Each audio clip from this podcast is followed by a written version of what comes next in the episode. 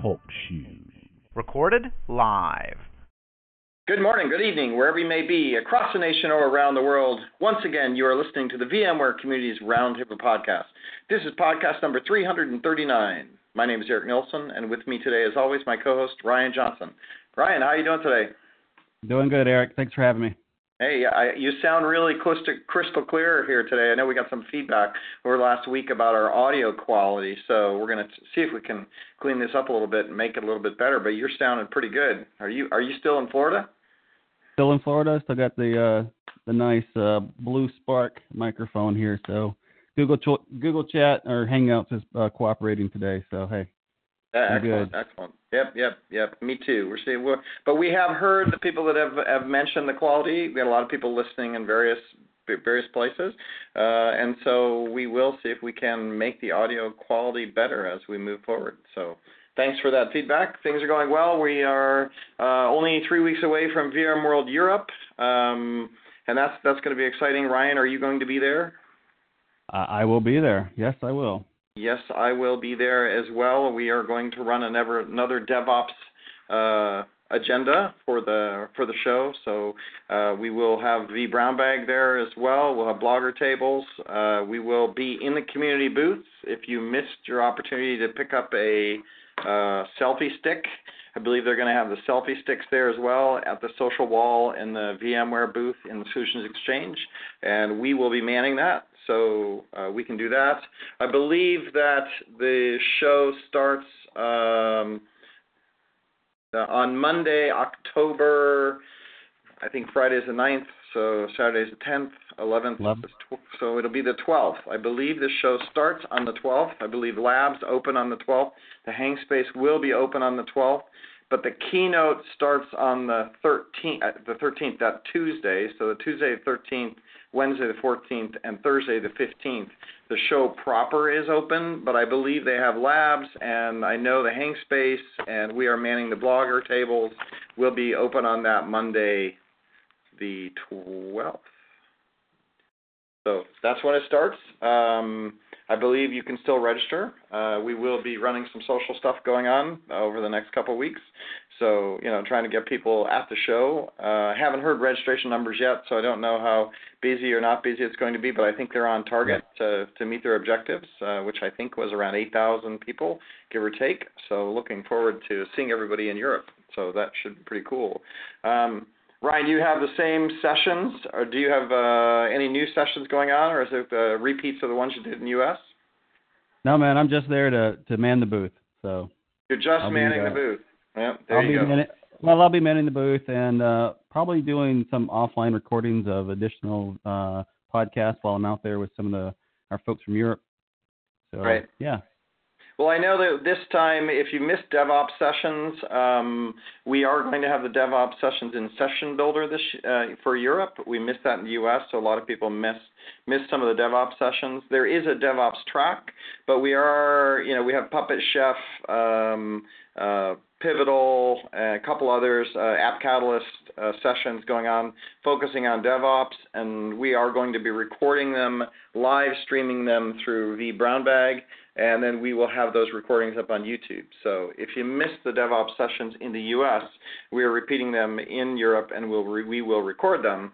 Reason being that uh, the union in San Francisco charges about thirty thousand dollars to have a union rep uh, there in order to record sessions. So anytime we want to record sessions, we have to have that union rep there. It costs us thirty grand, and we didn't have the extra budget to um, just put into recording the sessions. So we're recording them in Europe, and then we'll post them online.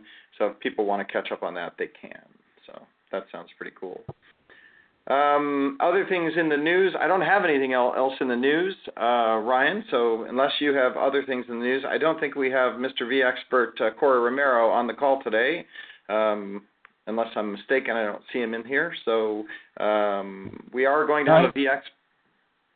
No, he's out today. He's out today. He's off today. That's what I thought. We are going to have a VExpert get together, uh, so there will be a party, no presentations. So if you came to the US one and you got the, your fill of presentations, you don't have to worry about the Europe one. We are going to have one.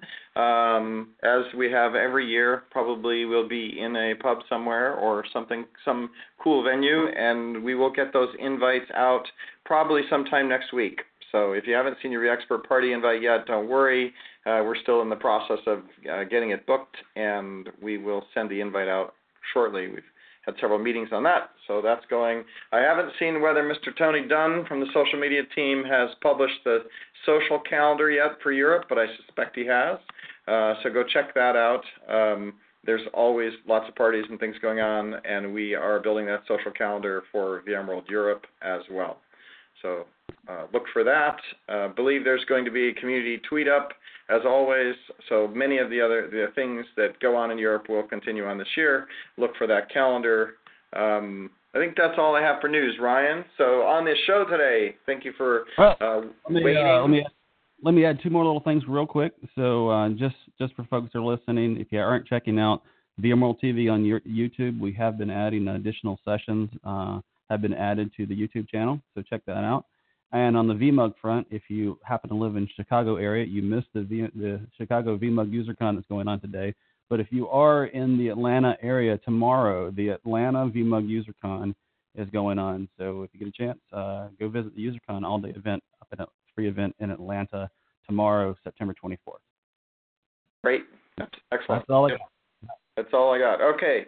Uh, so today, the topic VMware Validated Designs. Uh, on the show, we have Eddie Dinel, Bob Ferraguni, Guiney, I had it right before, Bob, Mike Brown, Nick Marshall, some of the common guests that we've had on the show before. I think this is the first time I've heard Eddie on the show since I've been hosting. Eddie, thanks for being here. And I'm not sure, Bob. Absolutely. Uh, Bob, have you been on the show before? No, I haven't. This is my first time. Fantastic. Well, let's uh, let's start with just do some introductions first. Uh, so you each got about 30 seconds to give us your elevator pitch, which is who are you, how long have you been at VMware, and what do you work on? So Eddie, why don't we start with you? Cool. All right. Um, my name's Eddie Dinel. I've been at VMware for uh, about 13 and a half years at this point. It'll be uh, 14 years come March, which is a ridiculously long time, and I'd like to say that I'm still here because I have never been bored. Uh, I started in our IT department, uh, moved out of IT into alliances. I've been doing product management for the last decade or so, and earlier this year I moved over into product marketing because I started to get fascinated about how the stories we tell about what we're trying to do affect what we actually get done. So uh, I do product marketing for our efforts to uh, enable our customers to, to really deploy SDDCs, to make it easier for them to, to get that deployed, which is all about awareness of what we've got and uh, attention on the details of why we're doing what we're doing. Fantastic. I know I've been here nine years, and you've been here all, ever since. You've been kind of like a god of of all things uh, vSphere and ESX3 and all, the things for for many years. So great to have you on the show. Thanks, Eddie. Uh, moving on to Bob. Bob, how do you say your last name, and uh, what's how long have you been at VMware, or what do you do? Sure. Uh, name is Bob Perugini. Uh, I've been at VMware for eight years. I started out in the Alliances organization at VMware. Uh, about four years ago, I moved over to product management and um, did the, the, the vCenter server install upgrade, um, as well as the architecture of vCenter server for a couple of years. And now I'm working on the VMware validated designs as a product manager. Uh, before joining VMware, I worked at Hewlett Packard, um, and I've actually been working with VMware in one capacity or another since about 2002. So almost from the beginning of uh, when VMware started. All right, fantastic. Well, I mean, one of the reasons I, I make sure we go through the introductions is that when you're at VMworld and you run into community people, there are, you know, 3,000 people that listen to this show. Uh, if you run into Eddie or Bob, say hello, and uh, you know now you know who they are, and you'll get to experience them. Mike Brown, uh, tell me a little bit about yourself. Okay. Uh, so Mike Brown, I've been at VMware for going on four years, be four years in April, so like just three and a half years. Um, I started out in PSO. I joined tech marketing almost a little over two years ago, and I'm getting ready to make another move here shortly. Um, but uh, currently, right now, I'm working on uh, the public-facing uh, validated designs, writing reference architectures, and Nice. Right. All right, great. And then Nick Marshall, you've been on the show many times. I have, a, you know, so I don't know if we actually have to introduce you or not. Maybe you can do it in ten seconds. Uh, I can probably do it in 10 seconds. Nick Marshall, uh, a uh, community guy through and through.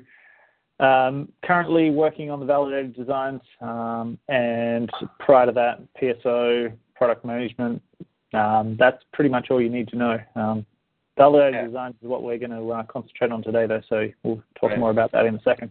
Yeah, that's right. So Ryan, I'm gonna I'm gonna hand off to you, but before I uh, before I hand it off to you, Ryan, like why did you why did you choose VMware Validated Designs? Where did this come from?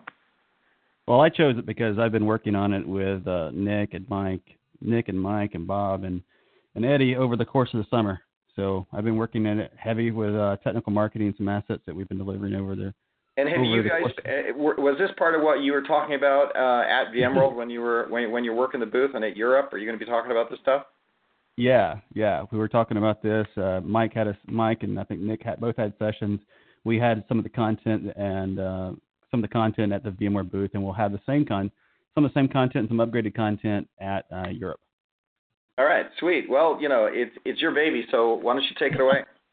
I wouldn't say it's my baby. I, I'm just closely connected to it. So, uh, like I said, you know, uh, I was working in, the, you know, I work in tech, tech marketing with Mike, and uh, you know, know know all the guys here, and we've been working on the VMware Validated Designs. But so at VMworld this year, or just before VMworld, um, Mike, you had a you had a blog post on the CTO the CTO blog, and we announced the VMware Validated Designs. Um, so, you know, Eddie and Bob, you know, for the listeners that you know missed those announcements can you, you kind of share, you know, what are the VMware validated designs? Um, you know, why did we get started, or you know, why why now? Why why do we have the VMware validated designs now? What are they? Sure, I can I can talk about that. This is Eddie. Um, All right. So you know, we we really kind of stepped back and looked across um, a lot of the, the problems that we were hearing our customers talking about that that they were having with deploying the the software defined data center. Um, and what we heard, you know, uh, kind of over and over again was, you know, there's a bunch of products that you guys, VMware, are delivering. There's a bunch of products that we have in our environment. Um, and those products are all pretty complex products, and they have to be. They solve complex problems. Um, those products also all come with documentation, and in many cases, that documentation is really good documentation. Uh, it's they, they even come with white papers and so forth.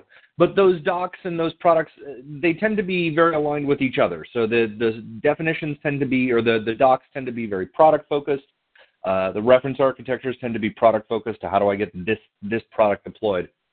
Um, and if you add that together, you know, the lots of components uh, and lots of reference designs on a product by product basis, what you actually end up with is, as an IT person, we have to do the design ourselves and do it differently, potentially, likely, each and every time. And, and our, our metaphor for this is that really what we see is that every data center turns into a snowflake. Um, because you're starting from the same, you know, basic points, you know, water molecules and cold, um, but the way those things combine is different in each and every data center.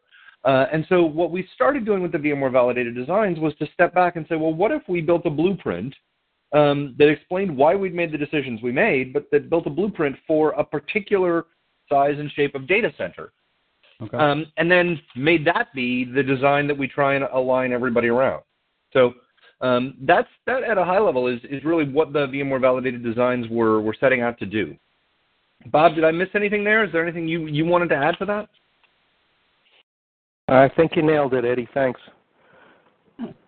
All right, so so essentially, you know, if I look at it, you know, let's face it, you know, building the software-defined data centers, you know, not just easy out the gate. You ha- you know, traditionally you're looking at different different reference architectures. There's all the different elements of a software-defined data center: compute, network, storage, management, et cetera. And what we've done is basically synthesize these down into a full stack of components to make it easier to move toward the software-defined data center and make it mainstream. Would that be a good good good definition? Yeah, I, I think that's fair. Okay. Okay.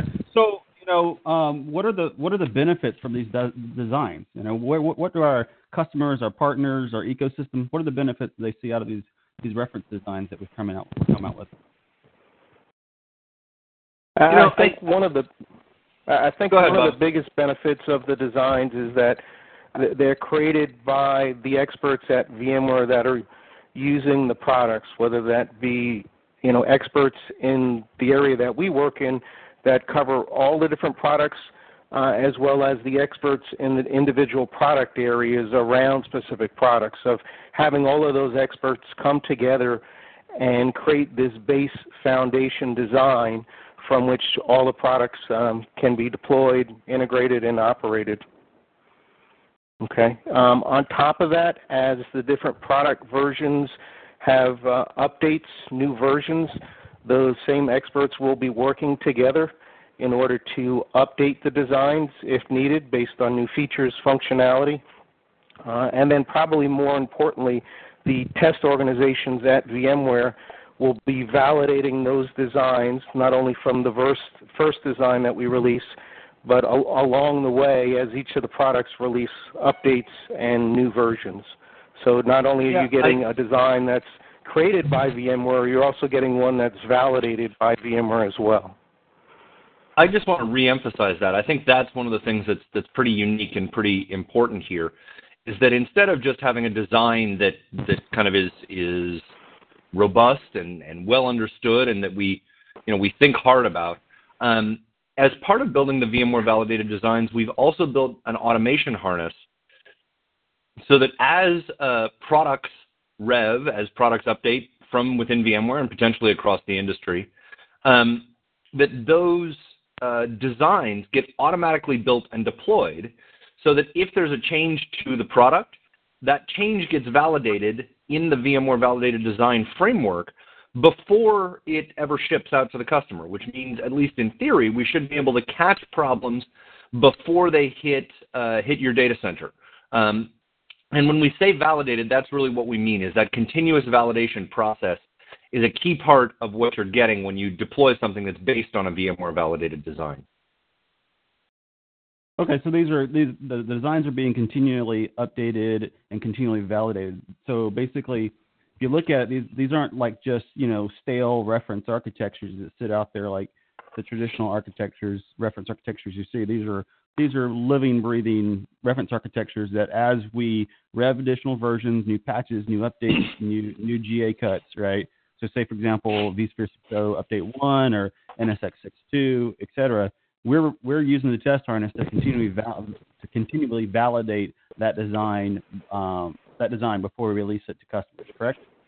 Yeah, and I think that what what you said there is is two things. One was that uh, the design isn't stale, um, and if we think about what makes a design go stale, there's there's kind of two things. One is that the products move on and the industry moves on, and the design doesn't rev. But the fact that the products have moved on and changed isn't always you know necessary. It is it, it isn't always actually delivering benefit. And so what what the test harness model really allows us to do is to say, hey, uh, product teams or you know industry or you know what have you, you're making this change that is changing um, how the design is going to behave. We have people deploying this design. Is that change really, really necessary, or is it only kind of necessary? And if it's only kind of necessary, maybe let's not make that change and catch that before it actually gets out into the wild and and you know the design itself needs to be revised because you know what, what we've learned is that sometimes it's easier to rev product than it is to rev a deployed data center. I, I know that's shocking, but right, right. So obviously, you know, by having the, the, the continual testing and the validation and building, you know, our our our experts in engineering and global support services, et, et cetera, are working working on these. You know, our customers are going to see a decreased, you know, uh, see see a, a faster time to value, right, and uh, more more confidence in deploying and operating the software defined data center. And we're really doing with the te- with the test the test harness and the testing. We're really approaching this from like a, a system level design. How can we continually make this make these designs um, appropriate to optimally run a software defined data center? Fair enough. So yeah, so we've, so we- we've we've got the we've announced the VMware validated designs, and we, there have been some announcements for the reference architectures. What Mhm. type of design? What type of designs have we actually released um, publicly or released for review and early access? Bob, Mike, why don't you guys talk about that? Mike, I'll, I'll defer to you if you could talk about the papers that the tech marketing team has released as well as the feature walkthrough. That would be great. Sure. Uh, so right now, um, there are two reference architectures that we've released um, based off of two different validated designs. Uh, one is called Foundation, which kind of sets the stage for everything going forward. Um, like the name sounds, it's the foundation for the software-defined data center. And then the second one is um, something we call the um, single region IT automation cloud. Uh, basically, it adds in components such as uh, vRealize operate automation and uh, log insight for some automation and some um, deeper monitoring. Um, and then we've also put out what we call the feature walkthroughs. If you guys haven't seen those yet, I encourage you to check that out. It's uh, featurewalkthrough.vmware.com. And basically, it's step by step screenshots on how you would deploy the bulk of our products we have out there. And for this effort, um, the guys went through and step by step showed you how to deploy the reference architecture documents that I wrote. So there's, um, if you want to deploy the foundation, there's step by step screens that kind of walk you through that deployment guide and let you stand that up. So if we can um, kind of dig, dig a little bit deeper into the uh, the foundation and the, the single region or single site IT automation cloud, Mike, you know, if you look at those, what what what's the like the bill of materials look like, so to speak, the the BOM for the foundation versus the, the single site IT autom- single region IT automation cloud. What's what's what are the key differences between those two? Sure. So foundation, um, like I said, it's kind of the foundation for everything. So every validated design you see come after foundation will have the same foundation, and then things will layer on. So foundation starts with uh, vSphere 6 update one, uh, which obviously is vCenter, uh, platform services controller, ESX. Uh, we're also using um, NSX um, 6.2, and then also uh, vRealize operations 6.1, and that's kind of where we leave foundation. Going into the automation cloud, we layer on um, the automation pieces, um, the cloud management platform. In this case, it's vRealize automation, uh, 622, and then uh, Log Insights, uh, which is now at version 3. Okay. So so essentially we've got you know in the foundation like you said it's it's the foundation we've got the the compute the storage the networking fundamentals as well as the uh, the the uh, operations management pieces and then moving into the single single region IT automation cloud, we add things such as the log insight for advanced log, log analysis. We're adding in uh, vRealize automation for uh, automated provision as, as well as uh, orchestrator. Now, each of these, each of these, everything's deployed in this in these concept of management manage uh, different pods, and we can get we can get in that to, in, a, in a moment. But how are we addressing things such as, as scale for a lot of these, a lot of these components, such as the management components? or you know the networking or the automated provision? Are we addressing that at scale, testing that for scale? We are, and I'll let Nick talk about that.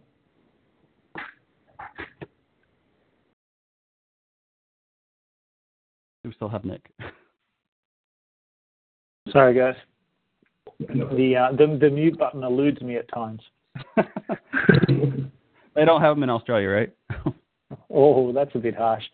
All right. So so talking about scale a little bit here. So in in terms of what we're trying to do is with with the validated design, we wanted to to make sure that we scale tested this internally. Now, obviously, we, we test our products as as they're going out, and we have our our white papers and whatnot that say, hey, we can this product scales to X amount of VMs or this this size cluster and that kind of thing. But what we wanted to do with a validated design is to build a design that is going to be tested at a certain scale across all of our products, and not only that, but that it's going to achieve the desired use cases that a customer would want.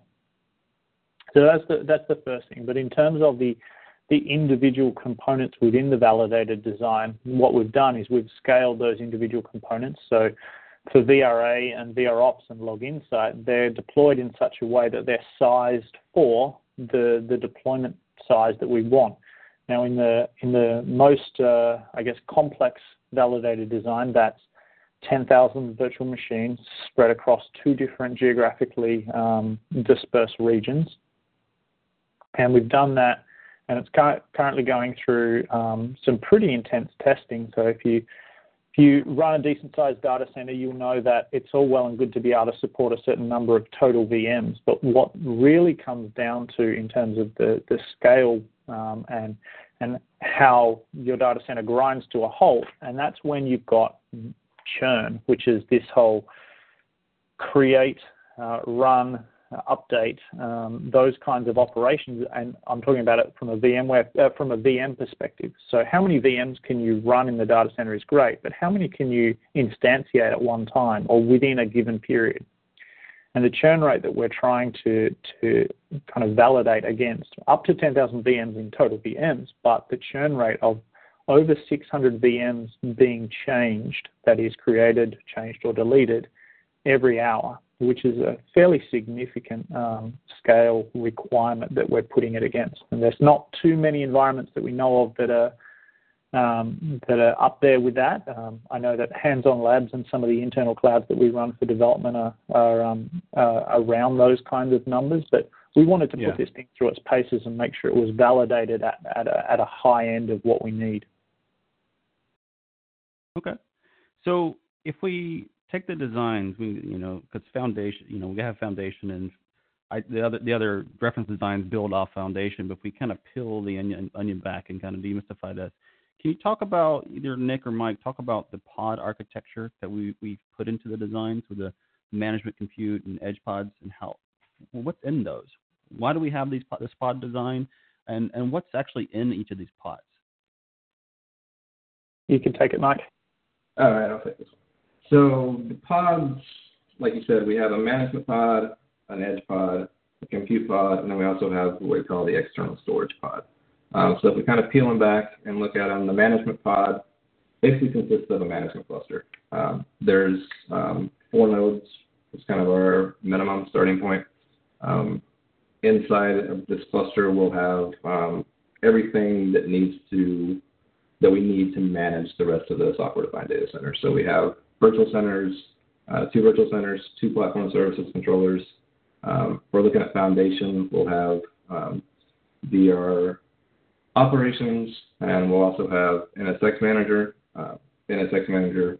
Uh, the way we started with this architecture, we were still in the 6.1 realm, so it had the one-to-one relationship with vCenter. So even though we've gone to 6.2, um, we're still in that one-to-one relationship with vCenter because we haven't validated, you know, because we go through the whole validated process which makes these designs VMware validated. So even though right. the NSX has that feature to be able to scale across these centers now, the reference architecture or the validated design is still using the one-to-one just because it hasn't been validated all the way through the stack yet. So okay. uh, that kind of that kind of gives us, and then we also have the NSX controllers for um, the management stack inside of there. So that kind of gives us the management stack for Foundation. If we were to look at um, the IT Automation Cloud, we would add in the components for vRealize Automation, Orchestrator. Uh, we have SQL Server in there for um, the automation components, and then uh, Log. And as Nick said, all these are scaled to um, that 6,000 or I'm sorry, 10,000 VM um, size. So these aren't simple installs of, you know, vRealize automation. This is a pretty big distributed installation with load balancers and um, high availability and redundancy, and it's it's massive. And then the way the networking works, um, we could have a whole session just on the way the networking does things.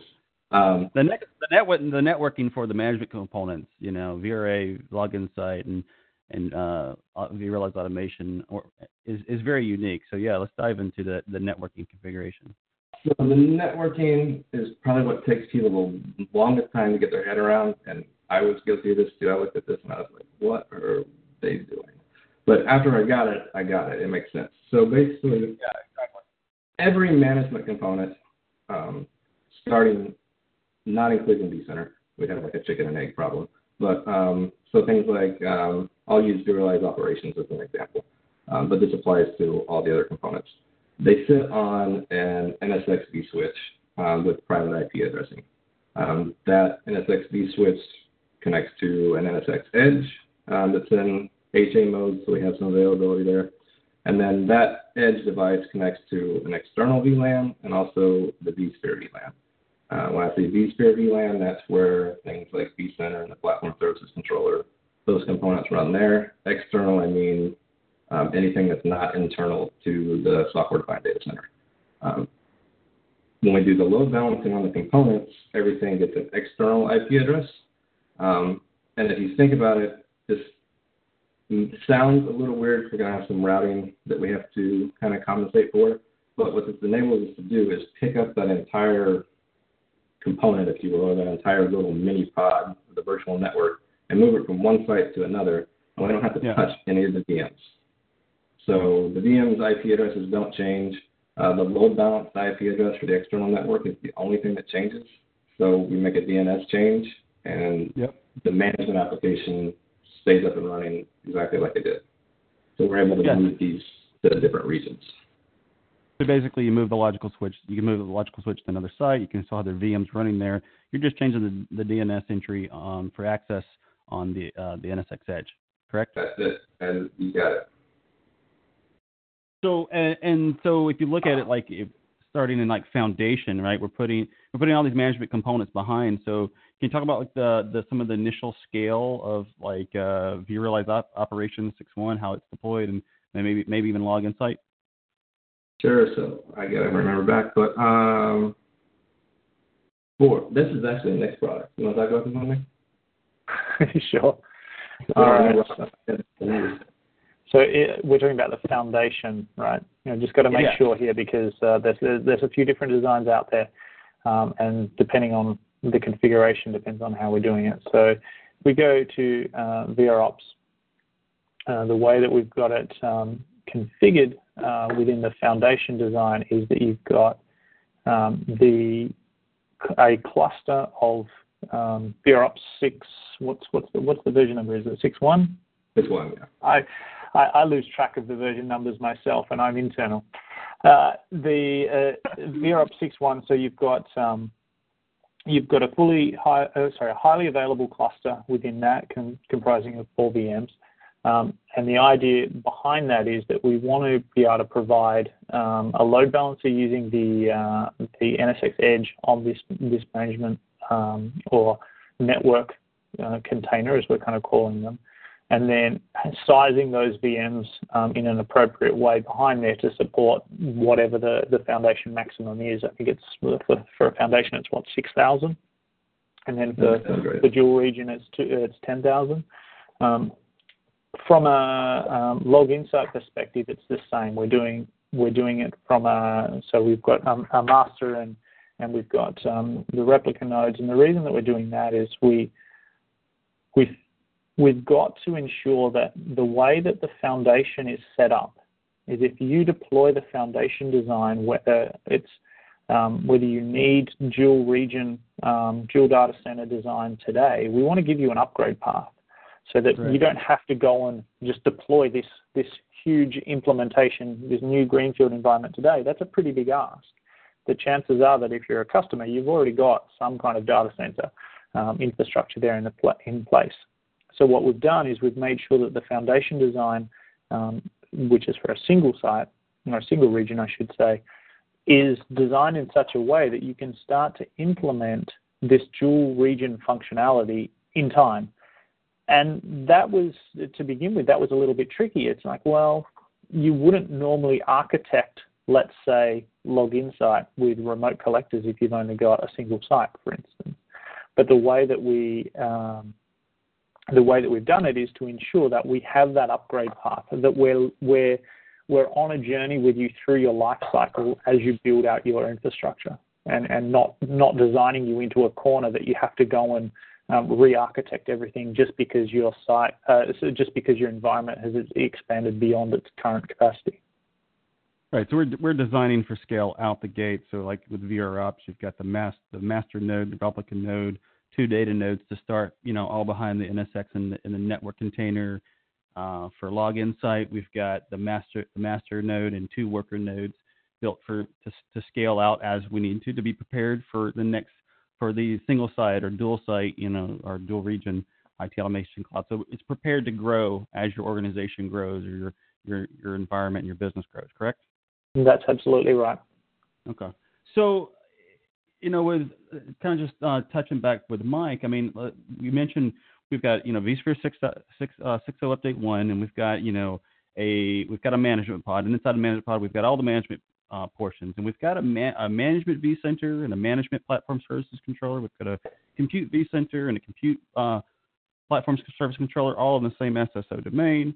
Uh, how are we dealing with availability and fault? What's what's the design some of the design design decisions um, regarding how the vCenter and platform services controllers are built and deployed? Oh, you give me the hard ones. I see how it is. Of course. No, Of course. of course, it's all good. No, so the the thought there is that you know we want to leverage you know our own products. So we get into kind of a chicken and egg situation. We can't really put up a load balance platform services controller um, before we have NSX, which requires vCenter. So Exactly. we kind of get in we kind of get into this chicken and egg situation. And then also, if you step back and really think about it, the complexity that gets added when you add a load balancer in front of a platform services controller is it's pretty high. Um, it's not something a lot of people can do, and one of the things we're trying to do with the validated designs is keep it as simple as we can. So the the pros, you know, the cons kind of outweighed, and we we just have a single platform service controller per vCenter. Uh, availability, I mean, we've been touting vSphere HA is good enough for your apps for you know years. So why would we say that we need something else for our own management Right. apps? So, so I mean, vSphere HA obviously is great. So it, it, it will accomplish everything we need it to with the platform services controller. vCenter itself um, in 6.0, and not to go down a vCenter rabbit hole, but we we implemented a lot of new things in 6. Uh, a lot of new watchdog services that will actually make API calls into VPXD and some the other processes to make sure they're actually responding the way that they should, not just that they're running, but they're responding. Know, they can restart them if they're not. So we have some availability there. Obviously, if the whole VM crashes, hopefully you have vSphere HA configured to restart crashed VMs. Um, and then obviously if a host dies, you have HA configured so that the VM comes up on a surviving host. That's kind Yeah, of so the man- looking at for it. Yeah, so the management cluster's got all the, you know, the management cluster is configured. You've got the management components de- deployed on there, vSphere HA and DRSR are obviously a, a core a core piece of that. Um, you know, should you lose one of those nodes, you'll, you'll still be you'll still be fine and running. We've got the Watchdog service in in 6.0, and you know, even if you lost, you know, correct me if I'm wrong, even if you lost say one of your platform services controllers uh, in this configuration, right? With 6.0 update one, you could deploy a new a new platform service controller and do a repoint to the new the new one that you deployed. Yeah, so, sure. Yeah, I mean, if, if worse comes to worse and something happens in the Yeah. platform service controller, it's just totally corrupted and you can't restore from a backup. Yeah, it's pretty easy just to redeploy another one, join it to your existing platform services controller that's still good, and then repoint your your your survive your vCenter to that new platform services controller. It's uh, pretty simple. What about like what about like some operational guidance uh, such as uh, backup and recovery? I mean, do we have pieces inside the validated designs for backup and recovery, say using uh, vSphere data replication, uh, vSphere uh, data protection? Yeah, uh, we do. Actually, yeah. So VDP is one of the core components, and I guess I probably could have mentioned that inside of both Foundation and ITAC um, for the management stack. Um, basically, we're given you know guidance on how to back these up, um, how to restore them. Um, obviously, we know not every one of our customers, or not even all our percentage of our customers, uses VDP, but we're not doing anything inside the reference design or the validated design that would stop you from using what you currently use today. I mean, we're using VDP, but we're not using any private APIs or anything like that. So being able to plug in another backup vendor's product in there should just work. That's that's a, that's an important point to note. Um, thanks, Mike.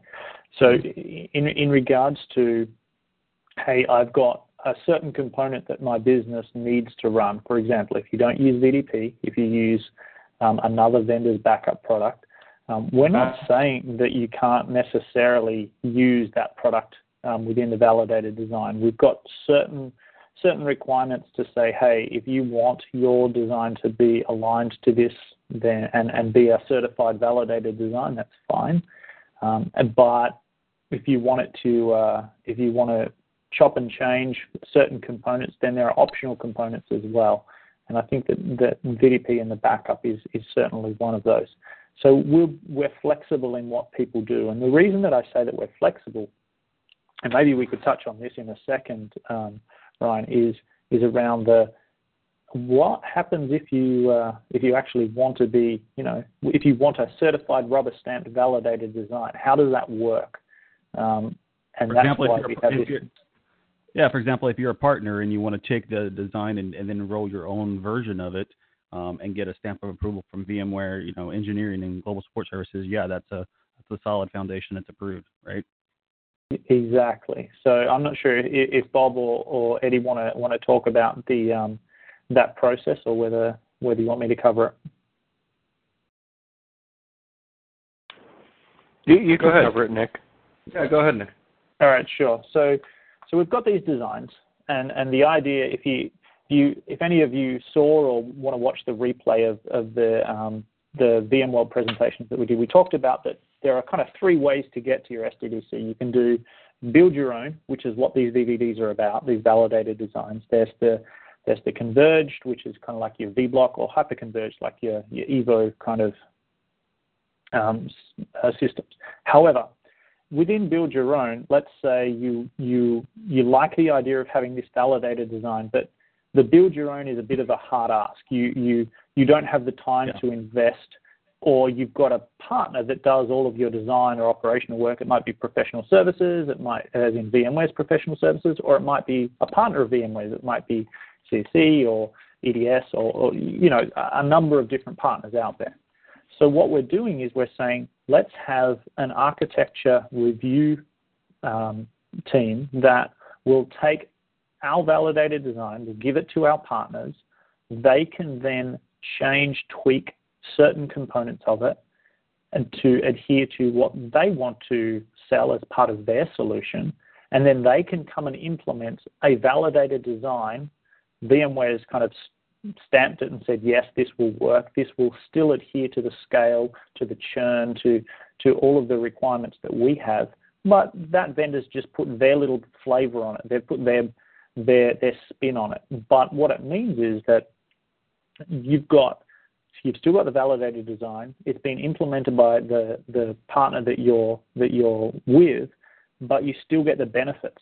So you still, if you call up um, our GSS team, our support team, and say, hey, I've got a validated design, they don't have to spend the time working out how your infrastructure is put together. They know intrinsically that, hey, it's a validated design, the architecture looks like this. Okay, awesome. Just a little bit point point of clarification, if we could, um, just to see if there's any confusion out there. We've got these concepts of pods, right? How do these management pod, the compute pod, the edge pod, how does that differ from the from the term cluster, right? Um, there's a little confusion out there. Can we can we just kind of demystify that and clarify that for folks? You want to go, Mike? Sure, I'll give it to you. So a pod, so the pod is actually an acronym that stands for point of delivery. So basically what we're looking at is in the management pod, we have this point of delivery for all the management components. Uh, the compute pod is where it gets kind of a little bit confusing because you could have multiple clusters, and this is probably the only point where you would have this, but you could have multiple compute clusters but you still have a single compute pod, if you would. Um, so a pod is just a point of delivery. Basically, you think of it as a rack. Um, it's kind of how I look at it. Um, you know, we have a, a rack with the management equipment in it. You get your management servers, um, your top of rack switches. That's your point of delivery for the management side.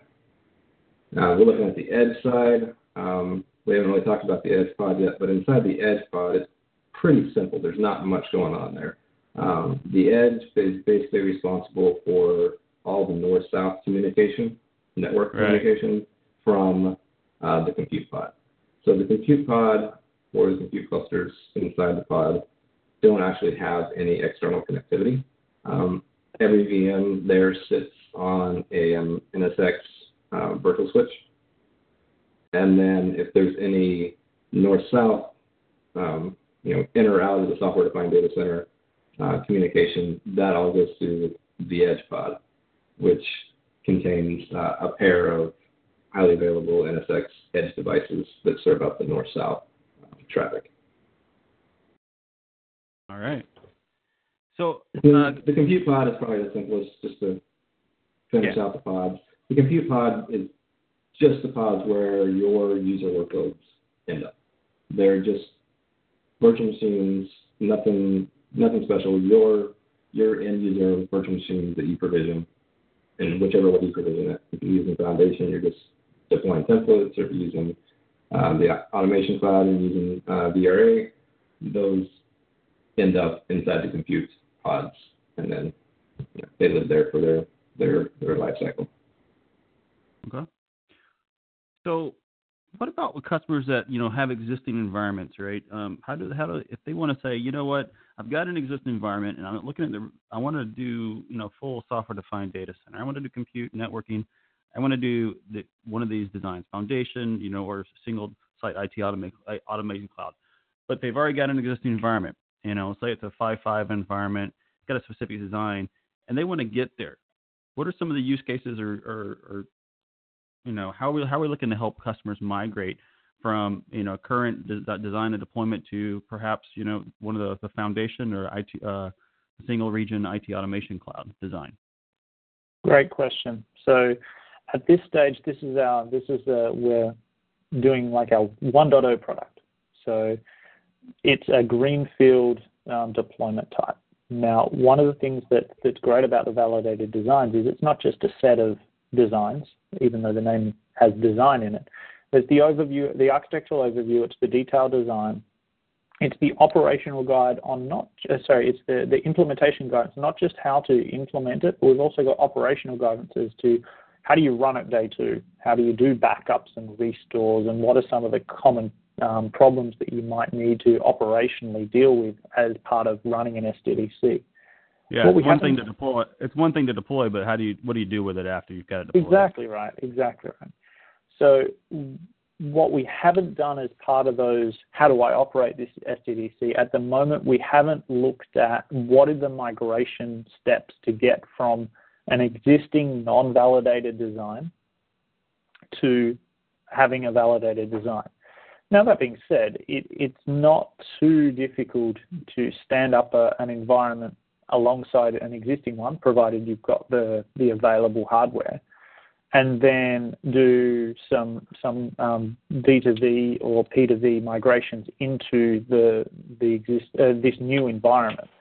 Um, or even the vMotions, right, Nick? I mean, given given the, the reduction in barriers there. Yeah, absolutely. I mean, uh, cross cross vCenter and cross vSwitch vMotion, depending on the version that you're coming from, um, there, there's all kinds of, of ways of like uh, doing a host switch and, and all those kinds of tricky things that you can you Yeah. can get there. It's it's about migrating those workloads in, but we haven't Mhm. um, operationally we haven't documented that yet.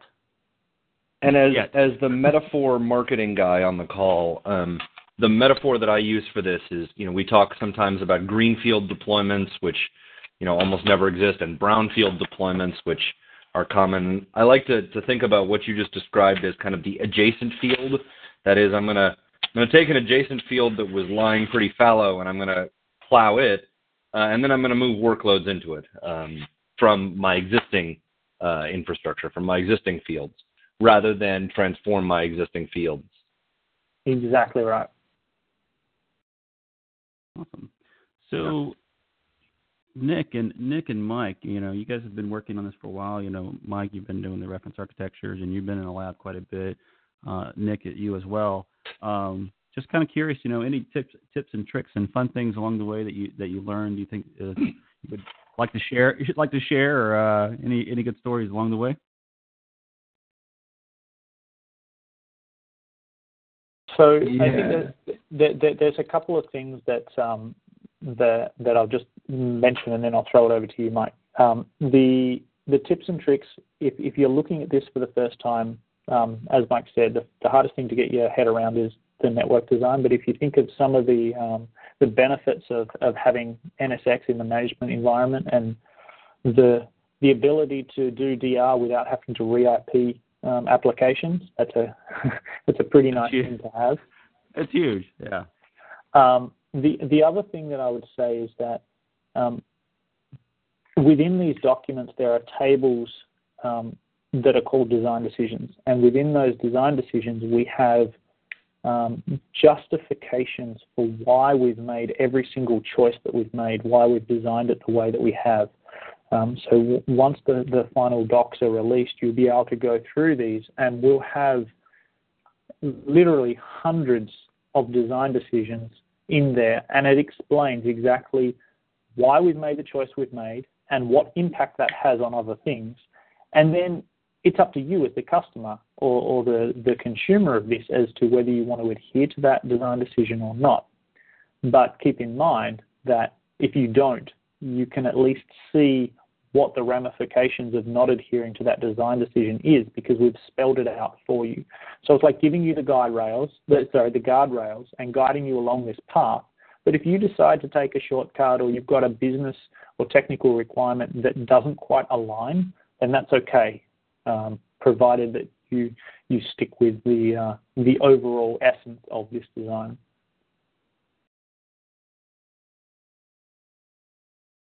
About you, Mike? I don't, really have, I don't have any tips or tricks that I can think of. Um, only thing I would add to what Nick said, which was, you know, right on, is you know the networking is the trickiest part for most people, especially coming in from you know being VI administrators. Networking is yeah. not something most people have, and they're bag of tricks. So NSX is a little bit new, maybe foreign to them. Um, it's really not as complicated or as bad as we make it sound, if we were making it sound that bad. Um, after you've looked at the documents and you can even maybe work with one of your network guys and just have them kind of explain some of the stuff we're doing if you don't get it. It's, I mean, it, it makes sense for why we're doing it. And just sit down with the documents and just read through, you know, like I said, why we did what we did.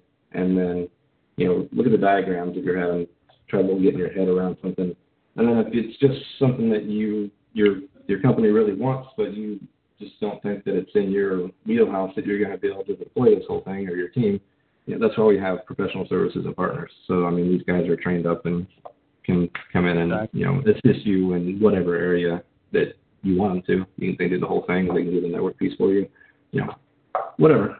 So yeah, you know, for me when I looked at it, I kind of had you know looked at the network and I kind of did that, you know, cocked my head to the side and looked at it, go, uh, why is it like this? And then I was like, oh, I get it. And of course, you know, in my perspective, it's not as difficult as as vCloud Director was. No offense to Eddie Dinel on the on the phone, but it it seems much simpler to me. Nothing but love, man. Nothing but love. exactly. Exactly. Now, you know, I can imagine, you know, uh, you know, Mike, you said on the VCDX panels, if you saw someone drop drop in, here's my design. It's the v, the, the VVD for Foundation. You'd kind of like scratch your head and go, no, you know, you got to make it your own. So um, probably uh, exactly. just, just beware. You know, you don't want to take the VVDs and just use those as your design. Uh, maybe a modification therein, but you have to have the, the full set of requirements for a real world use case. Um, so you know, we mentioned. Just thing I was going to add to that. Sorry. Um. I was talking about the whole designs and everything, um, the design decisions, and you know we haven't made those available yet, but there is a community. Um, it's an early access community um, that you can sign up for and get access to those before they're generally available. Uh, so it's kind of like a feedback mechanism. Uh, if yep. you go to vmware.com slash go slash v2d, um, there's a link there. Not that will kind of. The community. Hang on. It's I, not kind of like a, a, a get, requirement. Like that's that is exactly why we're doing it. We want that yeah. feedback. We want to know where uh, where we're we're doing well. Yeah, so um, let's give some folks uh, uh, some information. I'll give some folks some information as where to go to get access to, to a lot of this uh, information. So we, Mike mentioned early on uh, the deployment walkthroughs. So the tech marketing team, uh, myself, Kyle, and uh, and Mike and others worked tirelessly over the summer, and we built out deployment walkthroughs. So if you go to featurewalkthrough.vmware.com, click on VMware to validate designs. Again, that's featurewalkthrough.vmware.com. And you click on VMware Valid designs, you'll see deployment walkthroughs and operational walkthroughs. We actually walk you through the step-by-step process to deploy uh, both the foundation VVD. You know, what does it look like to actually set everything up ground up, uh, and then we actually go to the next level of what it looks like to expand past foundation to the single region IT automation cloud. So you can actually see screen by screen what it looks like. There's workflows, there's uh, there's worksheets that reference worksheets that kind of walk you through the entire process. And we couple that with some operational walkthroughs to show you, you know, what's it look like with the software-defined data center based off the VVD to, you know, add capacity, uh, expand capacity, you know, manage manage assets like content library and tags and you know backup and recovery and some other cool operational pieces. If you want to learn more about uh, the VMware Validated Designs, there's two URLs you can also go to. That's uh, vmware.com slash go slash v number 2d, vmware.com slash go slash v2d. And if you want to get access to the early access program, you can go to vmware.com slash go slash v2d dash early access. Again, that's vmware.com slash go slash v2d dash early access. That'll take you to the communities.vmware.com. You can log in with your communities account, and it will take you and you can sign up for the early access program. Did I miss anything, guys? I don't know, Ryan. I don't think so. Sounds like you got a lot of stuff there. well, hey, guys, uh, you know, on behalf of me and Eric, uh, thank you, Eddie, Bob, Mike, and uh, Nick for joining. Um, we'll, you know, we look forward to continually seeing the, the VMware validated designs. Um, just curious, are we working on any other types of designs? I mean, I know we have the we we did mention uh, foundation, we did mention single region. Uh, there was mention of other other types of designs, uh, dual region, I believe, right? That's on the horizon. Yes. On the Yeah. horizon. Awesome. The, the the team is trying really hard not to overcommit. Uh, so even even the marketing guy, that is me, is trying to keep his mouth shut on that and say we're going to deliver what we've got, uh, what we've got on the radar, and do a good job with that, and take feedback on that, and then uh, make revisions and, and build a roadmap from there. Awesome, awesome. Well, again, uh, the URLs you can go to vmware.com slash go slash v2d um, to learn more about the VMware Valid Designs. And for the early access, go to vmware.com slash go slash v2d dash early access. Um, thanks, guys, for joining and uh, joining the podcast. We hope to have you again soon. Thank you. guys. Thanks Yeah, for coming. Brian. Great job. Next week on this show, uh, VMware Virtual SAN 6.1 with Ken uh, Werneburg. So uh, we looking forward to that one as well. And then as we get closer to VMworld Europe, we're going to have some of those guys on. I think we're having NSX uh, um, testing on in a couple of weeks as well. So uh, Yeah. schedule filling up. Thanks a lot, and we'll see you again next week. Take care.